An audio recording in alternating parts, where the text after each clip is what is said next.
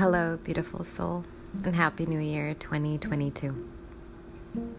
Thank you from the bottom of my heart for your support and love of my creative work.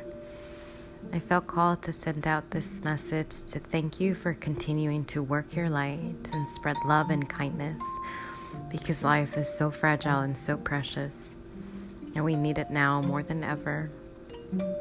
I want to encourage you to practice your self care and rest, recharge, and replenish your energy as much as you can now.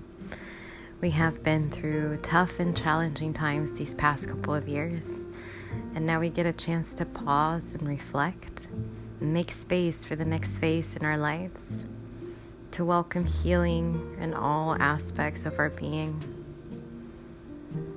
When I first started this, I didn't know what outcome I would get from it or who it would help. So it has been an amazing experience to see that it has reached ears that are willing to spread a message of hope and healing. I am in awe and support and the loving messages that I've received from you. And I will continue to be present in this space to share my voice. Even though I am sick right now, I still wanted to reach out and leave this out so that you know that you are not alone no matter what you're going through. You are strong. I see you. I appreciate you.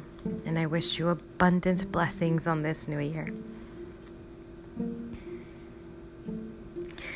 I leave you with a quote from Richard Attenborough There is a light in this world a healing spirit more powerful than any darkness we may encounter.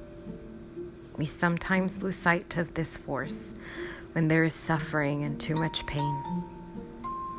Then suddenly the spirit will emerge through the lives of ordinary people who hear a call and answer in extraordinary ways. May we all be light. May we all be love. May we all be healed. Namaste.